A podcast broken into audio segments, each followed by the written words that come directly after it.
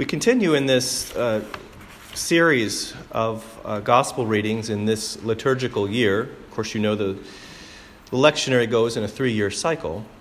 And in this particular cycle, we're hearing um, from this gospel according to Mark at this point in time. And Mark is telling these stories about Jesus in relationship to very large crowds. Now, we hear stories sometimes of Jesus being a solitary figure, praying alone on a mountaintop or in a garden. But, and oftentimes, including in the end of this gospel story, uh, strictly telling people not to mention what just happened, even though it was something unbelievable and incredible and miraculous. And so for the last few weeks, he's been around the sea, on the sea, on the shore, going across the sea, coming back across the sea. And always, when he's not in the boat, surrounded by a huge crowd. So I think for all of Jesus' good intentions uh, about keeping a lid on things, word was getting out. Of course, we live in a small town, and we know how hard it is sometimes to keep secrets. Uh, Benjamin Franklin once said, "Three can keep a secret if two of them are dead." Truer words were never spoken. And so Jesus becomes a star in his own right, in back in the days before there were stars, I suppose. And crowds followed him everywhere, to the point that they were so pressed in that he and his disciples could barely move. I hate being in crowds like that. And I was, when I'm reading these stories of Jesus sort of wriggling his way through, I'm imagining it's sort of hot and sweaty and uh, people everywhere and elbows and arms. And uh, I'm reminded of a time when, a few years ago, when we lived in Philadelphia, and my mother and my little sister and another house guest came up from various places where they live. And they were just determined that we go to New York City. And they needled me and needled me about this, and so fine, let's get on the train and go. So we got up there and got to Penn Station, walked out into the crowd, went to Times Square. I was sort of like the prow of the ship parting the waves, you know, as we just trucking along like a good New Yorker. And so we got there, we saw the tree, and by the time we got over there, they were like, "Oh, it's just so crowded. Why didn't you? Why didn't I tell you?" I did tell you. But uh, so we got we went back home, and it, it was, of course, the day before New Year's Eve, and so they were shocked that New York was crowded on that day. So I just imagine things like that, situations like that, when I hear about Jesus in these crowds that were so big that he would have to literally go out onto a, a, a lake or a sea in a boat just to get away from them. And so in the midst of all this frenzy, somehow, someone he knows from the synagogue, Jairus, makes it through the crowd. And we know that Jesus spent a lot of time in the synagogues from the time he was quite young himself. The story of him being in the temple teaching the elders after getting separated from his parents is a familiar one to us. And so I, I imagine he knew Jairus. And Jairus comes to him and says, "My daughter is at the point of death. You're the only one who can help. Please come as fast as you can." And he agrees to do so. Well, on the way, there's a, also someone who wants healing for herself. This woman who has suffered from hemorrhages for twelve years. And one of the things I like about these stories we're reading right now is that you really can put yourself, imagine yourself in that situation. One, as I said, with the crowds, but also this woman is a very sympathetic character, because how many times have you heard her story, even today? She's very sick with a disease that just nobody can seem to get a handle on. She's gone from doctor to doctor. She's spent every penny she has. She hasn't gotten any better, and in fact, she's gotten worse. And it just sounds like something you could have heard on the news or in a story today. But she thinks, she believes that if she just can touch the hem of Jesus' cloak, she will be healed. And sure enough, she too, like Jairus, manages to wriggle her way through this crowd and get down and grasp a hold of his cloak. And immediately she feels the health return to her body. Jesus, too, feels that something has just happened, but the crowd is so great. He says, "Who just touched me?"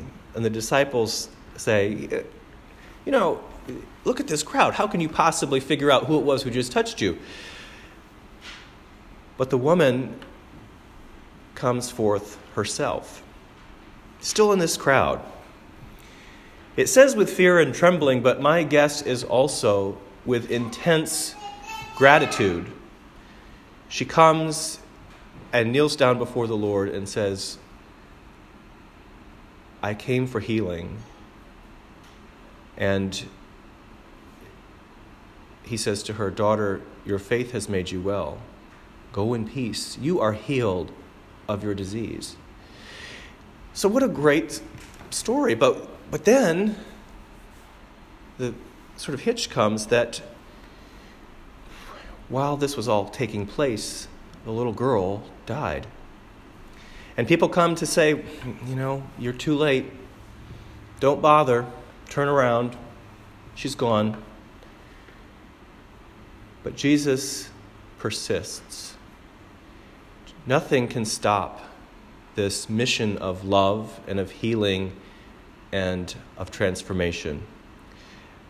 And so he takes Peter and James and John and goes to the home of Jairus, where a crowd of mourners are gathered, weeping and consoling one another. And again, another story that we can really put ourselves into, because sadly, how many times have you heard stories about small children, innocent children dying, twelve years old, ten years old, four years old, and seeing the great grief that is brought on by the death of a child. But Jesus clears all these people away. So here, instead of being in the midst of this crowd where the first healing took place, he shoos everybody out. The only people he lets in are the mother and the father and the disciples who came with him. And without any fanfare, he simply goes up to her room and takes her hand and says, "Little girl, get up." And she gets up.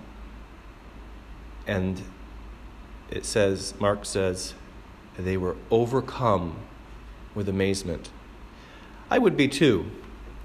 But Jesus remains calm. Of course, he tells them not to say anything about this, and I, I would have a hard time keeping that secret myself. I don't know about you. But the interesting thing I love, I love about the last little bit of this story is that what he tells them, besides don't say anything, is get this girl something to eat. She's hungry. So he cares for her in that way as well. And so we're in this season of stories of miracles happening, of healings happening. The, the woman with the hemorrhages, the little girl who died in her bed at age twelve, both one healed, the other brought back to life.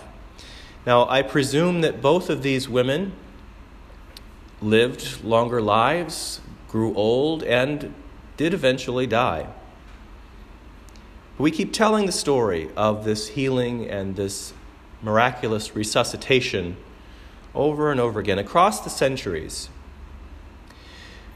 Why? I mean, it was a great thing to happen to those two people in that historical moment. But as I said, we don't even know their names. They're long gone and forgotten in the pages of history. Only God knows who they are now. But what we can take away from this is the knowledge that God loves life.